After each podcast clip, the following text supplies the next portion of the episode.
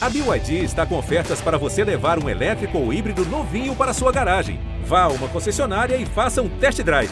BYD, construa seus sonhos. Bem o Djokovic. Vibra, Nil Sérgio.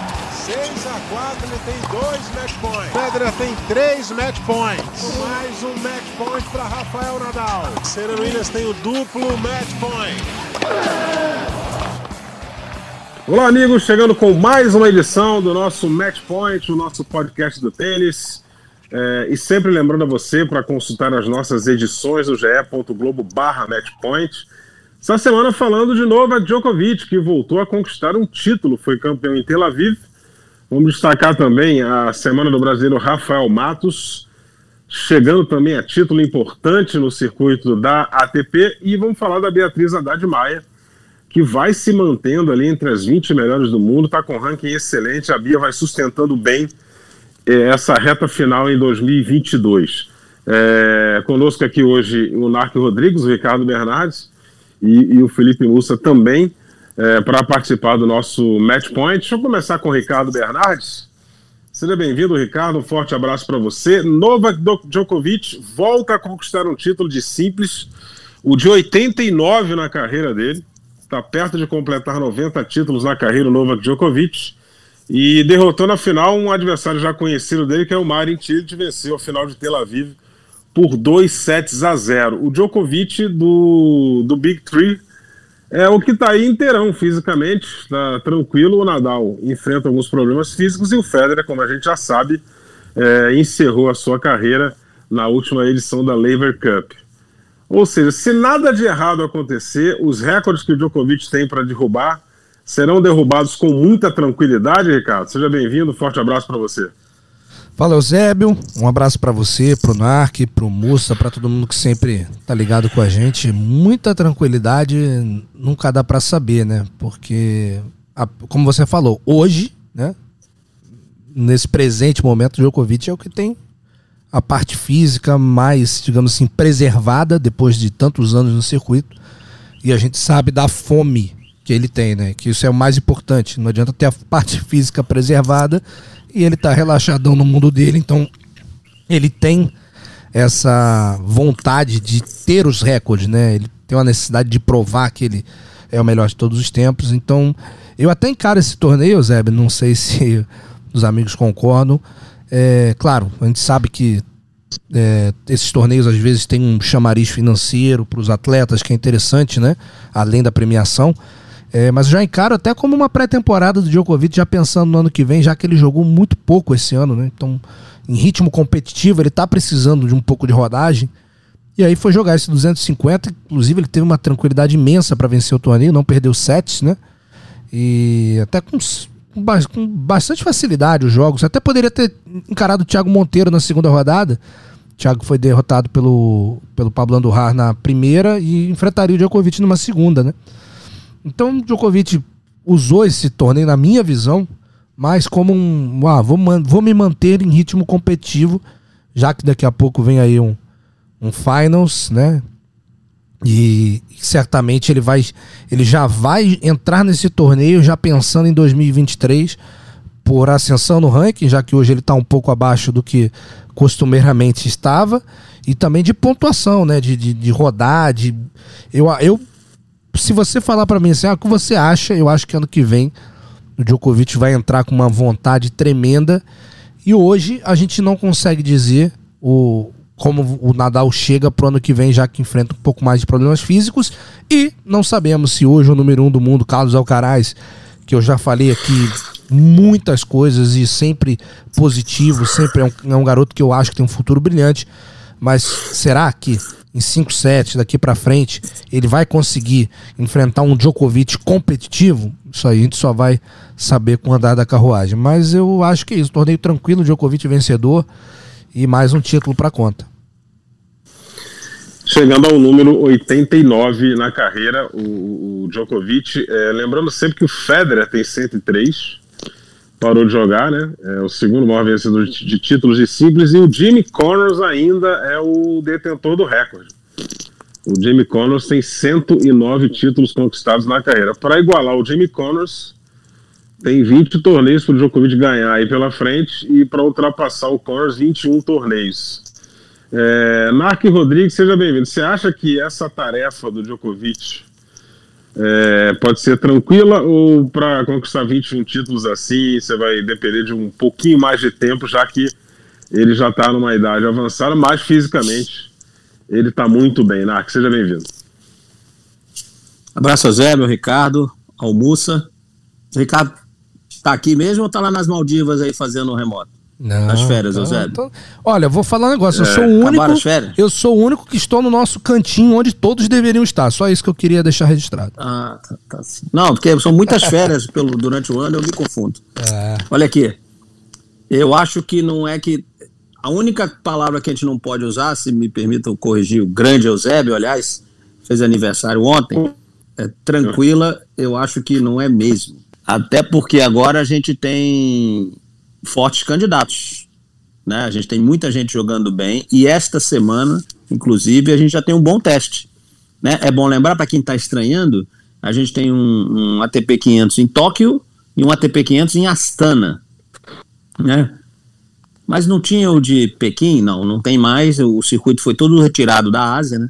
Tanto é que esse torneio de Tel Aviv, esses torneios que aconteceram essa semana foram meio é, ali na última hora, né, encontrar esses locais para conseguirem fazer esses torneios preparatórios para um ATP 500, né, dois na verdade, eram dois muito próximos um do outro, Tóquio e Pequim, e vai ser em Tóquio e em Astana. Então, a gente tem Alcaraz, a gente tem Djokovic, a, a gente tem muita gente boa nesse torneio. Então, é um teste, é um teste. Em relação à parte física, que disse o, o Ricardo, até porque mesmo que ele tivesse não tão bem fisicamente, ele tem jogado tão pouco que o físico dele está tá sendo preservado, porque ele né, não, joga dois torneios, depois ele não pode jogar, seja a questão da vacina, ou seja a questão que ele prefere não participar mesmo, mas eu acho que 20 títulos é, é muito difícil, né, não que ele não seja capaz, né, mas acho que tranquilo não tem como ser, tem muita gente boa jogando, e os torneios agora, ok, final de temporada, alguns mais cansados, mas é bom a gente lembrar que hoje o, a gente tem né, ali na ponta do ranking o Alcaraz tem apenas 19 anos, o Nadal aí passou o Rude na atualização do ranking, mas também tem o Casper Rude com 23 anos, então fisicamente esses jogadores também estarão preparados aí para esse final de temporada. Nark, Eusébio, rapidinho, é, só que na minha fala anterior eu, eu, dei a entender como se o Djokovic já tivesse no finals. Depois eu, eu fui refazendo meu raciocínio. É, não tá garantido ainda não, não. Tá longe disso, na verdade. É, tem quatro garantidos, né? Que é Alcaraz, Nadal, Rude e Tsitsipas. E o Djokovic hoje aparece como a 15 Então, além de ser uma preparação para o ano que vem, na minha visão, ele ainda está buscando essa vaga no Finals, que faz parte do projeto da retomada da liderança do ranking. Então, assim, é, não é à toa que o Djokovic está jogando um torneio 250, coisa que ele não costuma jogar, exceto em casos muito específicos, onde tem um, um, um acordinho ali financeiro bem interessante para ele atuar. Então, só para deixar bem registrado e não, e não passar nenhuma informação errada. É, eu não sei se ainda existe aquela regra da ATP que um vencedor de Grand Slam na temporada, se estando entre os 20 melhores, garantiria já essa vaga para o Finals. Eu não sei se isso mudou. Vou checar agora, é uma boa, é bem, excelente observação. Porque, como o Wimbledon não valeu porque, ponto, a gente até apaga da mente, né? Mas peraí. Mas, porque ele ganhou o Wimbledon, né? mesmo não tendo pontuação lá, é um torneio de Grand Slam, faz parte dos quatro maiores. Então, talvez ele pudesse é, se garantir, não entrando entre os dez, mas se garantir desta forma é, é, é só pesquisar com calma, porque a ATP às vezes muda as regras, a gente até noticia e acaba esquecendo. Porque são tantas coisas que acontecem no mundo do tênis, e a gente acaba, acaba noticiando e elas acabam caindo no esquecimento. E deixa eu chamar para o nosso papo aqui, enquanto o Ricardo Bernardes faz a sua busca, o nosso Felipe Mussa. Felipe Mussa, Novak Djokovic cada vez melhor, né, é, é não tomou conhecimento dos adversários em Tel Aviv, para quem gosta muito do jogo do Djokovic, para quem torce pro Djokovic, ficou um pouco preocupado com a atuação dele na Lever, aquela derrota para um GL acima, mostrou ali é, é, algumas fragilidades do jogo do Djokovic. Só que imediatamente ele vem e dá uma resposta ganhando um torneio importante sem perder nenhum set. E conquistando o título lá em Tel Aviv. Felipe Mussa, seja bem-vindo.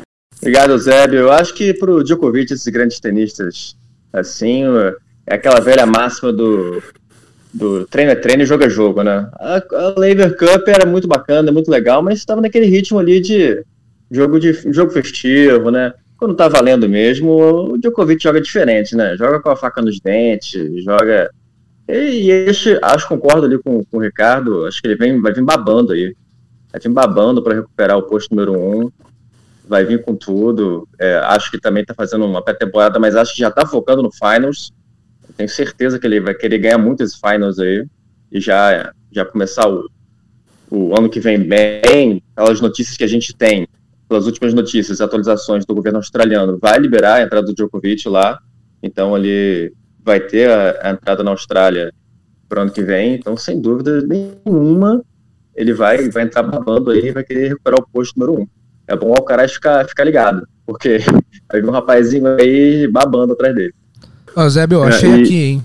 Pois não, Ricardo. É, então, assim, é, o Djokovic é o seguinte: os sete primeiros né, do, da corrida, ou seja, os sete melhores do ano, tem uma vaga garantida. E, e fica um oitavo lugar reservado para um, campe, um campeão de grandes lances se não tiver entre esses oito primeiros. Como geralmente o campeão de grandes lances sempre está quem vence Grand Slam sempre está entre os oito, a gente não tem esse, esse problema. Dessa vez pode ser que tenha. Então o Djokovic já tem a sua vaga reservada desde que, ele, desde que ele se encontre até o vigésimo lugar da corrida. Tem um, um, esse detalhe. Ele tem que ser campeão de Grand Slam e tem que estar entre os 20 melhores do ano. E isso, por enquanto, o Djokovic cumpre e provavelmente vai cumprir esses requisitos, até porque ele tem uma agenda ainda até o fim do ano e certamente ele já tá botando no calendário dele alguns torneios para somar pontos, já pensando na briga pelo número um no próximo ano. Então, Djokovic provavelmente, vamos dizer assim, vai jogar o Finals. É, e é um requisito meio esquisito, né? Porque o cara vai ganhar é. um Grand Slam e não vai ficar entre os 20. Muito difícil, né? É, é, praticamente impossível, mas, né? Mas vai um que, né? Opa, levantou a bola, moça. Levantou a bola. Ele ganhou o Grand Slam e não fez ponto nenhum nesse Grand Slam. E tá entre os 20. É. Olha aí, olha o que você falou aí. É verdade. Olha aí, é verdade, mas é, é. é porque vivemos Esse momentos. Esse grande que ele ganhou deu né? zero. É, isso, Seguimos momentos vez, atípicos mesmo. É, a última vez que isso aconteceu foi em 2001. Porque em 2001 o Goran Ivanisevic ganhou o Wimbledon através de um convite que ele recebeu. Surpreendentemente ganhou o torneio, só que quando chegou na época do Finals, ele não estava entre os oito melhores da temporada. Ele, se não me engano, na época era o décimo terceiro. E aí a vaga foi para ele. Ele jogou o Finals. Inclusive, ele ganhou do Guga lá em Sydney. Ganhou do Guga 2 sets a 0 no duplo 7-6, na fase de grupos. Foi a última vez que eu, que eu tenho lembrança que isso aí aconteceu. Porque normalmente, quando você vai muito bem em Grand Slam, a tua pontuação é tão boa que você vai entrar ali entre os oito melhores da temporada. E é, e é meio difícil que um campeão de grande não deve entrar, não está entrando por causa da questão dele não jogar todos os torneios, só isso, Ricardo. E não, e é pouco difícil que um campeão de Grand Slam não jogue mais nenhum torneio, né? A não ser que o cara jogue na Austrália, se machuque logo depois e não, e não jogue mais o, o ano inteiro até chegar na, na hora do Finals, né? Então, assim, é, é aquela regra para garantir a vaga do, do campeão de Grand Slam em caso de excepcionalidade, como tá aparecendo agora, né? O Djokovic aparece na 15 posição da corrida e, e foi campeão de Grand Slam, como o Monark muito bem observou, de um Grand Slam que não valeu pontos. É isso aí. Se fosse é... uma vaga para Wildcard. É como é no Next Gen. É. Quem não fica muito feliz é o oitavo colocado, né? Que de repente vai perder a vaga dele para um, um, campeão de Grand Slam e, e o oitavo colocado tendo somado pontos para estar tá ali, né? Vai virar um alternate. E o alternate também não vai ficar muito feliz, porque o, o segundo alternate vai perder a sua vaga aí pro, pro, pro Finals. O Djokovic já tem esse título, né? Já colecionou aí alguns. E o Nadal, né? Curiosamente, o Nadal ainda não tem o título do Finals. E, e eu não indicaria, não apontaria hoje o Nadal como grande favorito para ganhar o Final. Mas o Nadal estando no torneio, é sempre bom ficar de olho nele, porque ele, quando ele tá muito afim, ele dá um jeito lá de, de ir muito longe. Mas é, hoje não vejo assim tanta condição, principalmente física do Nadal, de conquistar esse, esse ATP Final. Né? Então, vamos aguardar o desenrolar dos acontecimentos E a gente destacando aí a volta do Djokovic às conquistas e o Felipe Mussa aí passando também a informação de que ele vai jogar o Aberto da Austrália. E aí a gente já espera grandes duelos com essa galera nova aí, é, que foi muito bem no US Open, que foi o caso do Carlos Alcaraz, foi campeão, do Casper Ruud. É, hoje é o atual número 3 e perdeu essa posiçãozinha para o Nadal. E, e também de Yannick Sinner, de Francis Tiafo, essa galera que mandou muito bem no aberto dos Estados Unidos para duelar com o Djokovic, quem sabe. Já que a gente não vê o Nadal em, em grande forma para travar essas batalhas inesquecíveis que a gente já presenciou contra o Novak Djokovic, e o Federer acabou de encerrar a carreira, né? É mais então... fácil o Djokovic garantir o para mais fácil. Desculpa. Eu acho que é mais provável, ele tem mais chance, talvez. Ok, que é um ano inteiro, tá? São vários torneios, mas no ano que vem ele voltar a ser número um, do que garantir esse, garantir esse título de Finals, que vai disputar ali com os jogadores. Por quê? O ano que vem, ele tem zero pontos só a somar na Austrália, onde ele já ganhou nove vezes. Tá? Depois ele vai ter zero ponto em Wimbledon também, só a somar, mas aí como todos os outros. E depois zero ponto no US Open também. E nos só Masters, como, e, e, nos Masters nos Estados Unidos, né? E nos Masters dos Estados Unidos, né? Que foram três, né? Dois no início do ano e depois aquele de Cincinnati. Então, olha só, ele só soma pro ano que vem, praticamente. É. Então, a chance dele voltar a ser número um ano que vem é gigante. Aí sim, é gigante. E, ó, e detalhe, óbvio que ele é favorito, tem jogo para isso, tem físico, tem experiência, tem tudo. Mas talvez não precise nem ganhar os torneios. Basta ter uma campanha consistente com os outros não, não defendendo e ele só somando, tem tudo para voltar a ser número um. É isso aí. Vamos aguardar então desenrolar dos acontecimentos e também as atuações é, dessa galera toda que eu citei aqui, que está muito bem no circuito atualmente. Falar aqui do Rafael Matos, vamos passar aqui para o tênis brasileiro, né? É, ao lado do, do Davi Vega Hernandes, o parceiro de duplas dele, o espanhol Vega Hernandes, eles conquistaram o título em Sófia, na Bulgária, derrotando na final os alemães Fabian Feiler e o Oscarotti dois sets a um, tendo que definir ali no, no match tie-break, né? As parciais de 3, 6, 7, 5 e 10 a 8, lá no limite do super tie-break. A vitória de Rafael Matos e Davi Vega Hernandes. Ou seja, é cada vez mais consolidado né, no, no, no ranking é, da ATP de duplas o nosso Rafael Matos e Ricardo Bernardes. Não, e, e além de tudo, Eusébio, que chamou a atenção é que até então eles, eles vinham muito bem, jogaram muito bem e conquistando títulos nas, na, nos torneios de, no Saibro, né? E aí pela primeira vez eles vencem um torneio na, na quadra dura, acho que agora já, nem, já até perdi as contas, não sei se é o quinto ATP deles juntos. É realmente um, um ano é, excepcional o Rafael Matos se consolidando ali entre os 35 melhores duplistas do mundo e a dupla com o Vega Hernandes, que é bom sempre frisar que começou em maio, ou seja, tem cinco meses que essa dupla foi, foi né, formada e, e, atuou junta, e eles são o 15 colocado na, na corrida para o final. Eles dificilmente vão chegar, mas é um resultado expressivo. Eu acho que o que faltou um pouquinho para eles foi uma campanha um pouquinho melhor nos grandes lances mas também pegaram jogos ali bem. Chegaram a pegar em Roland Garros, se eu não me engano, perderam para a dupla que foi campeã. Então eles pegaram alguns jogos bem, bem cardidos, foram bem em Roland Garros, inclusive. Nos outros torneios não foram tão bem assim, mas né, de Grand Slam, mas um ano espetacular. Cinco meses de parceria, praticamente um título de ATP por mês. É uma coisa certamente impressionante. O Rafael Matos, um garoto muito dedicado, é, ele muito focado, consciente, encontrou um parceiro ali que o jogo encaixou. Bacana, é muito, bom ver, ver, ver esse tipo de resultado é, de um garoto que batalhou muito, que tomou um caminho ali, né? Resolveu focar nas duplas, já que nas simples o ranking estava ficando muito para trás e está colhendo os frutos e, e, continua aí na, na batalha e tem muito pela frente ainda. Isso que é o mais interessante.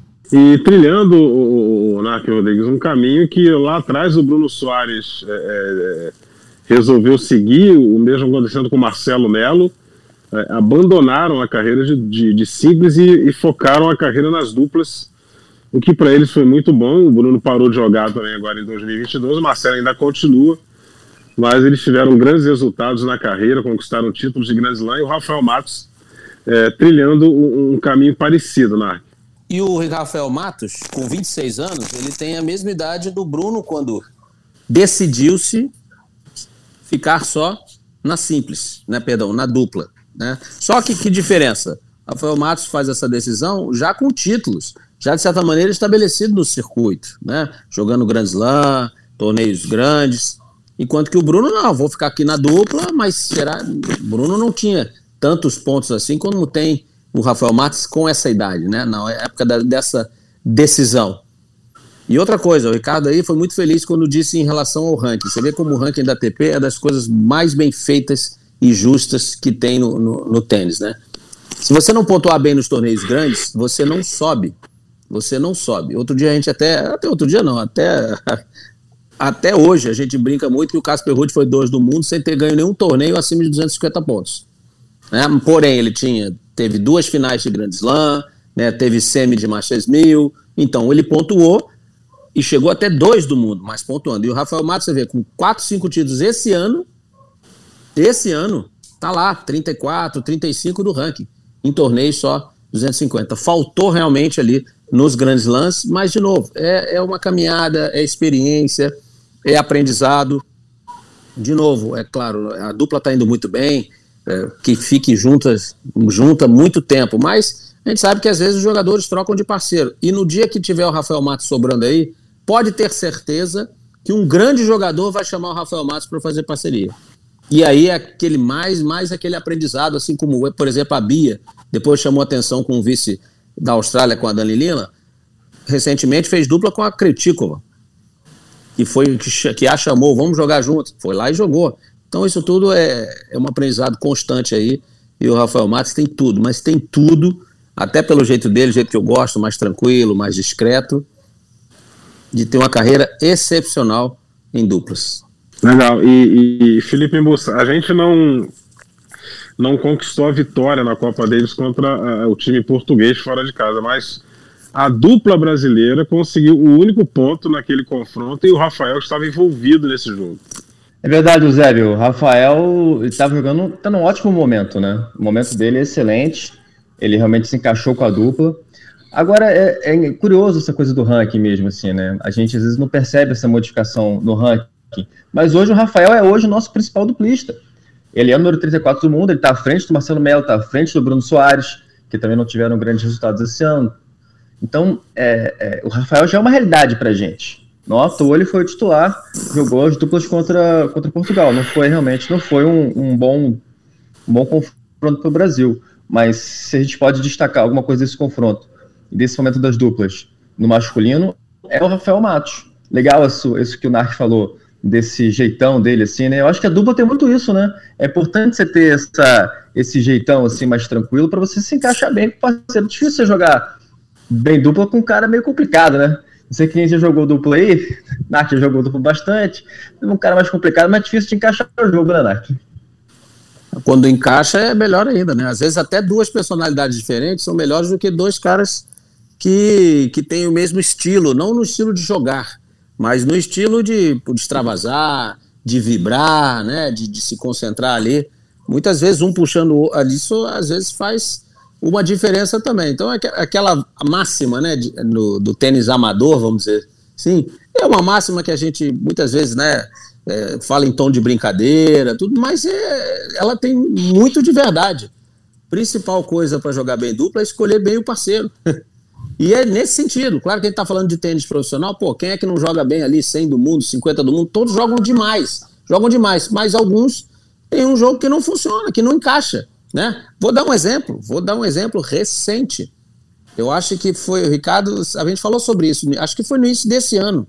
O Marcelo Melo tinha é, fechado com o Jean-Julien Royer. Lembra disso, Roger? Sim, sim. Esse ano. E a dupla jogou 4, 5 torneios e decidiu, ó, não dá. Não tá encaixando. Não tá encaixando. Né? E o Marcelo Melo ficou meio solto aí, depois tentou voltar com o Dodinho, não sei o que, não deu certo. E o Roger foi se encontrar com um tenista de El Salvador. Marcelo Arevalo. Então, ou seja, a, a, você também precisa encaixar o seu jogo com o de outra pessoa, com o de outro jogador, para poder ter os resultados bons, obviamente, não só para um, mas para os dois, porque o jogo é em equipe, né? Em dupla. É muito curioso isso, porque realmente assim, a maneira talvez de você ver o jogo, a maneira que um tenista vê um jogo, às vezes é muito diferente da maneira que o outro tenista vê o jogo, né? De maneira estrategicamente, de onde atacar, como atacar, no momento decisivo arriscar ou não, jogar mais conservador. E isso, isso assim, é, discussões assim infinitas de quando, quando pressionar, quando não pressionar, quando arriscar, quando não arriscar, isso vai muito do estilo do jogador, né? E aí, quando os estilos não batem, é difícil, difícil realmente a dupla dar certo. É, é, uma dupla que, que tem uma diferença grande de temperamento é, é, é a dupla australiana. O, Kyrgios, ele tem um, temperamento totalmente diferente do Kukinax. Embora a gente tenha aí notícias de algum tempo atrás de que o, Kukinax também gosta muito de uma festa, mas o Kukinax dentro da quadra, o comportamento dele é totalmente diferente do comportamento do Kyrgios. E é uma dupla que acaba, são amigos. acaba dando certo. É, eles, são é, amigos, né? Aí tem um entrosamento fora da quadra também, né? Eles cresceram juntos desde o juvenil, jogaram juntos. Então, assim.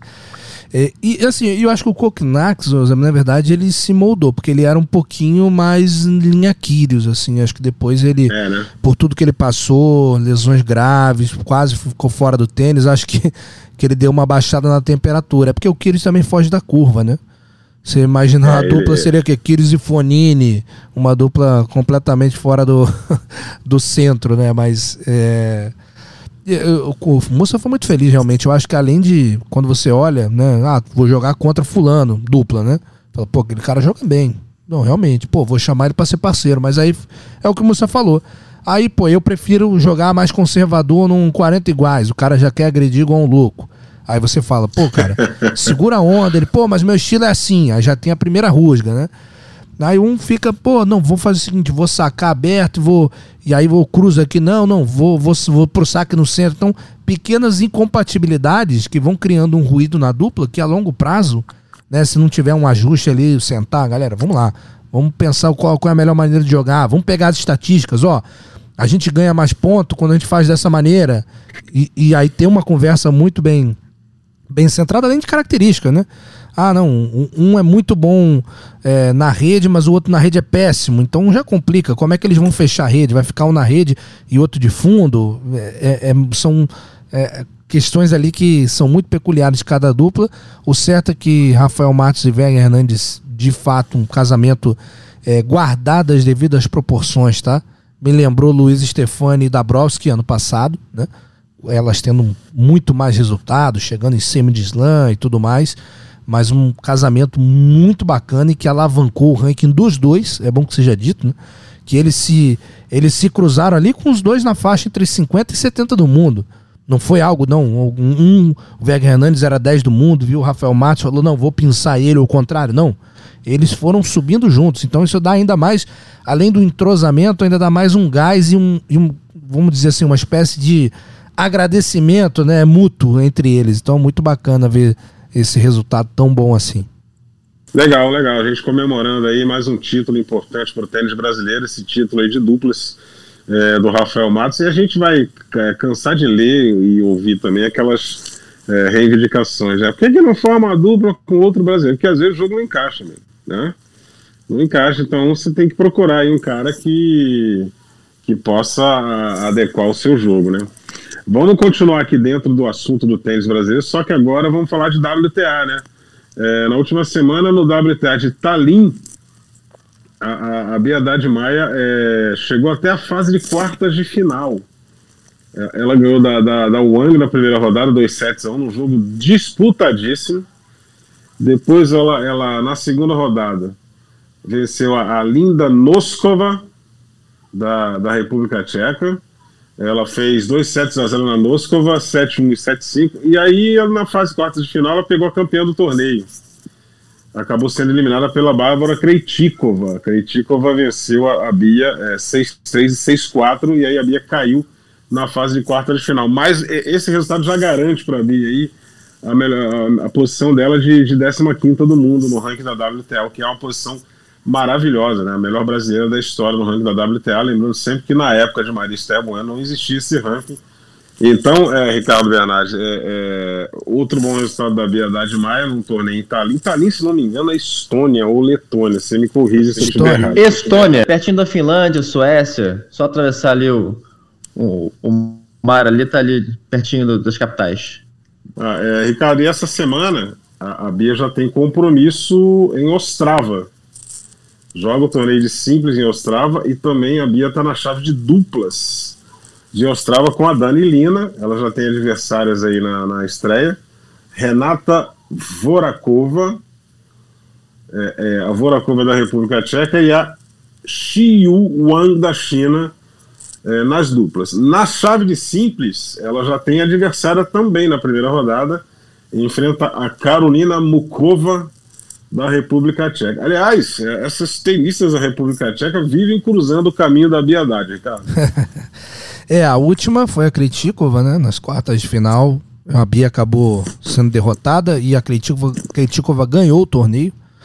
E eu acho que o que a Bia, e acho que ela tem essa consciência, né, de que ela chegou num, num momento mágico da carreira dela, mas que vai ser mais difícil ainda sustentar. Então, por, ela tá, digamos, nesse nível de tênis entre as 30 do mundo, ela é muito recente. Então ela tem que jogar muito, porque a intensidade do jogo contra essas jogadoras é diferente de pegar uma que era 80 do mundo, eventualmente, ah, pega uma 75, agora ela está inserida nesse contexto. E dentro desse novo contexto, ela tem, ela tem mostrado até uma adaptação rápida, mas uma intensidade que ainda não é orgânica para ela.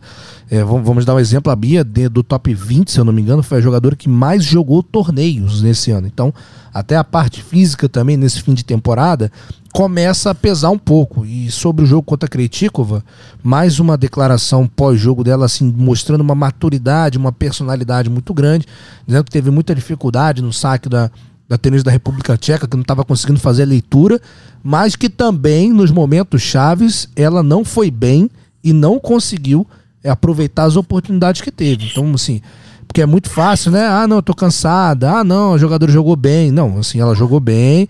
Eu tive uma dificuldade aqui, mas também não aproveitei o que eu podia ter. É, então, Narco Rodrigues, o, o, esquema é, é mais ou menos por aí, como o Ricardo destacou, né? Ela chegou num grupo de tenistas que agora é, o nível de jogo é, exige muito mais dela, né? Sabe aquela história, Zé, que a gente sempre fala que o tenista vai para um torneio, precisa se adaptar ao ambiente, adaptar o piso, as bolinhas? É a mesma coisa. Se encaixa aí, precisa se adaptar a esse novo mundo do qual ela faz parte. O mundo das melhores do mundo. Então, ela vai ter uma vitória aqui, vai sofrer em outras ali, mas em todas essas partidas, ela vai aprender. E ela já está ali frequentando esse mundo, não só ali com certeza, a gente não. a gente pode perguntar isso para ela, mas ela tem treinado com esse pessoal, observado as rotinas dessas jogadoras, observado o treino, né? O técnico pode também trocar ideias com outros técnicos. Então, é um novo mundo no qual o aprendizado é constante. Né? Então, a gente querer que agora ela já entrasse com tudo ali seria maravilhoso, mas a gente sabe toda essa dificuldade. Ah, perdeu para Kretikova. Vamos lá, Kretikova ganhou o torneio. Já tem grandes lá nas costas. É uma grande jogadora. Está vivendo um momento muito bom a Bia, mas enfrentou uma grande jogadora. Então, é normal. Perdeu outro dia duríssimo para Kudermetova. Kudermetova está à frente dela no ranking. Então, ou seja, não teve nada de anormal nesses resultados. É claro que a gente quer que ela ganhe, mas a gente sabe, né, até pela carreira que ela tem, pela essa recuperação fantástica, maravilhosa que ela teve, que ela está absorvendo cada aprendizado e levando para frente. E a gente percebe isso, como bem observou o Ricardo, nas entrevistas, nas declarações.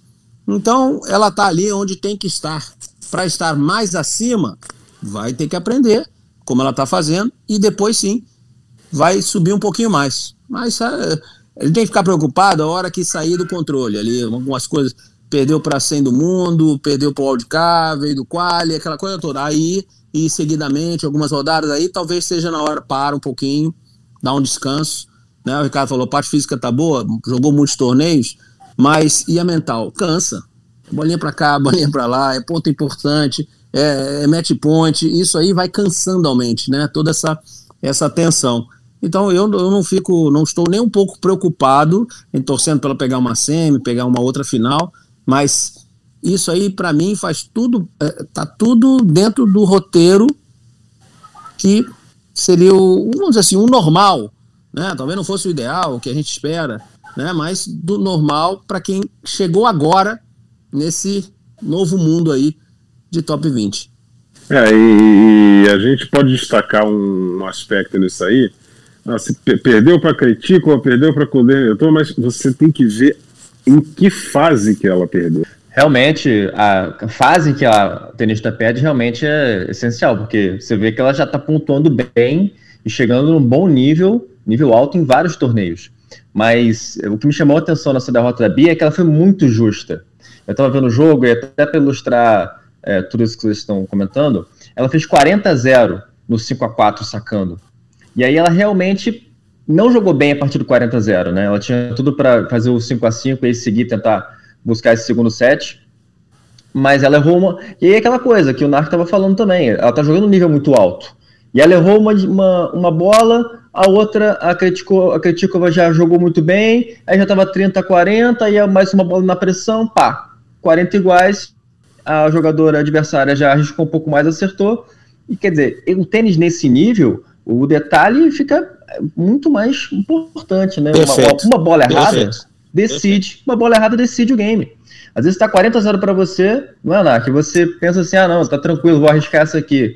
Arriscou, errou, amigo. O jogo já vira. É impressionante como é que o detalhe ali nesse nível é muito, é muito relevante mesmo. E outra questão assim, que eu acho que a gente tem que baixar muita expectativa de muita gente que, que certamente vai comentar, gosta de falar de tênis agora que a Bia está aí num, ótimo momento, é de que, cara, cada jogo e cada quadra é uma quadra, cada bola é uma bola, cada lugar é um lugar. É, só quem se adapta bem, joga bem em todo torneio, são esses monstros aí, Nadal, Djokovic, esses caras que jogam bem em qualquer torneio. Jogador normal, jogador assim, muito, muito, muito, jogador muito bom, excelente, mas não é um extraterrestre nesses caras. Tem jogo que vai se adaptar bem àquela quadra, né? essa bola aqui eu jogo bem com ela, aquela ali não dá, aqui nesse aqui tá ventando, não jogo bem com o vento. Quer dizer, é muito difícil adaptar bem a todos os jogos, todos os torneios, todas as bolas, todas as situações vai ter um dia que você comeu um negócio estragado, tá, tá, tá com dor de barriga, tá com dor de cabeça, cara, a vida, a vida da gente normal, de tenista normal é assim, né? Então a gente tem que ter essa, essa, essa compreensão com, com, com nossos tenistas também. Não, não comparar, não comparar esses nossos tenistas com esses extraterrestres que são o Djokovic e Nadal, que jogam bem em todos os torneios. A adaptação é difícil, ela tá chegando agora nesse nível, os detalhes são cruciais. Então, assim, é um processo, é um processo normal, é o um processo que a gente tem que abraçar, aceitar esse processo desses nossos jogadores. É, e, e, outra coisa que a gente deve destacar também é esse planejamento de, de, de, de carreira para esse ano, principalmente essa temporada 2022 da Bia, né, Ricardo? Ela já não volta ao Brasil faz tempo. Ela estabeleceu aí o projeto, o, o planejamento dela, programou os torneios, junto com a equipe dela, e, e nada daquele negócio, ah, tô com vontade de voltar ao Brasil, depois eu retorno para Europa, não, ela tá muito tempo fora de casa. Só é, deve voltar ao é... Brasil no fim da temporada para fazer aqui é, aquele período de descanso e iniciar a pré-temporada dela para 2023. Assim, Eusébio, é, qual a intenção, só a gente conversando com, com a equipe, né, para entender é, por que esse calendário, mas a impressão que me passa é, cara, vocês primeiro que a vontade dela, depois de tanto tempo parada no tênis por lesões, por suspensões e tudo mais, já acho que assim, quanto mais ela puder jogar, ela vai querer jogar. Só que aí, é, como as coisas aconteceram de uma forma que talvez nem ela mesma esperava esse ano, é, acho que eles não quiseram mudar muito e aproveitar o embalo do bom momento. Mas certamente, acho que para o ano que vem é, vai ser um, um planejamento diferente. Acho que realmente essa quantidade de torneios que ela vem jogando, acho que se eu não me engano, do top 20, de, quem jogou mais depois dela foi a Badoça e coisa de oito torneios a menos, que é algo muito relevante. São oito semanas a menos de tênis, né? Como o Narc falou, não só a parte física, é, corporal, mas a mental que, que, que é muito exigida num jogo de tênis de uma maneira absurda e ainda mais desse nível. E como a gente está falando agora, com toda semana com jogos com jogadores ali, ou do mesmo ranking, ou ranking acima, jogos disputados, jogos parelhos. Então, acho que esse ano tá aproveitando o embalo, tá se sentindo bem fisicamente? Então vamos embora, vamos jogar, vamos jogar. Agora, pro ano que vem, pelo menos, né, se eu te fizesse parte do staff, eu planejaria com muito mais cuidado e tenho certeza que isso vai acontecer, que ela tá com uma equipe muito, muito competente.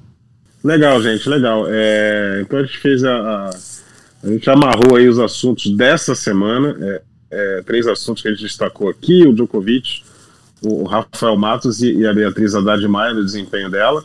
É, na semana que vem a gente já vai trazer aqui o, o que, que a Bia conseguiu fazer de bom em Ostrava, tanto na simples quanto é, nas duplas. E também acompanhar os torneios que vão acontecer essa semana. O, o NARC destacou aí que a China né, retirou os seus torneios do calendário, porque a China ainda enfrenta a questão da, da, da Covid-19, né? E, e, e, eu acho que lá a coisa não está tão controlada como aqui, por exemplo. E, então, é, é, os torneios de Xangai, que é, que é um mil, e, e, o de Pequim, que é um 500, eles não, não, não, não devem rolar. Então, alguns torneios vão substituindo esses torneios no calendário. Então, semana que vem a gente vai estar aqui de novo, falando aí do, dos torneios de ATP e também do desempenho da Bia na WTA e também falando aqui do tênis brasileiro. Alguma, alguma novidade aí, Ricardo? Você sempre traz alguma novidade do tênis do Brasil, além de Rafael Matos e Biadade Maia? Tenho sim, tenho sim. O, o Gustavo Eide a gente viu ele na, de perto aqui na Copa Sim. Davis treinando com a equipe.